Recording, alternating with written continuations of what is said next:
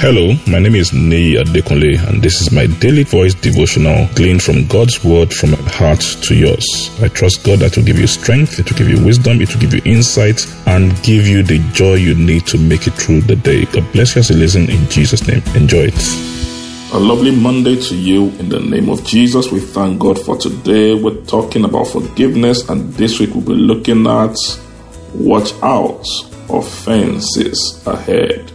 Watch out, offenses ahead. You know the way we see these signs on doing road constructions that they put you a sign there say, "Watch out, uh, workmen ahead," or "Watch watch out, sharp bend end," or something just to warn us on road. It's the same thing. It's important we watch out. Why? Offenses are just ahead. If you don't have something dealing with offenses right now, you must have dealt with offenses before, or you will deal with offenses sometime in the future. But guess what? Whether you pray, whether you fast, whatever it is you do, you will have to deal with offenses. And you know what? Offenses are the breathing ground for unforgiveness. The moment you have offenses, you have to understand that you need to be careful because unforgiveness is not very far away. So you must get ready to deal with offenses. Why? If you don't deal with offenses very well, then you find yourself having to walk in unforgiveness, which is dangerous for you.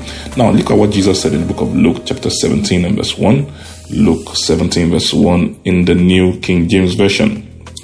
He said, Then he said to his disciple, It is impossible that no offenses should come but woe to him through whom they come.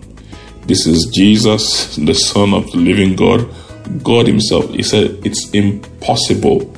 Offenses will surely come. He said, Offenses in this world, it's impossible to say you will never have to deal with offenses. Reason to be offended will surely come. He said, Woe to the person through which it comes, but guess what? It will surely come.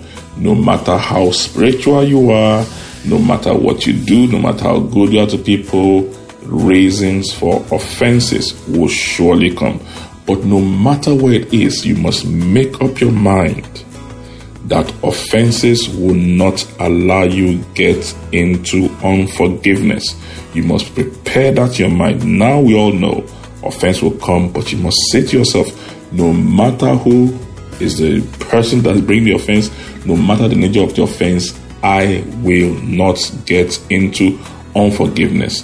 The moment we do not prepare for this, when offenses come, are usually sometimes they come and announce, they take off, or they take us off our guard, and we begin to struggle with unforgiveness. I pray in the name of Jesus that when the time and the season comes, an offense comes your way, you have the wisdom, you have the strength, and the tact to deal with it in Jesus' name. God bless you.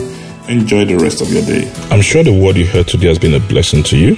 The way we maximize God's word, the effect of God's word in our life is by putting it into practice and by sharing it with others. Please ensure you put this into practice and please share it with others. And I trust God that the full benefit of the word will be seen in your life in Jesus' name.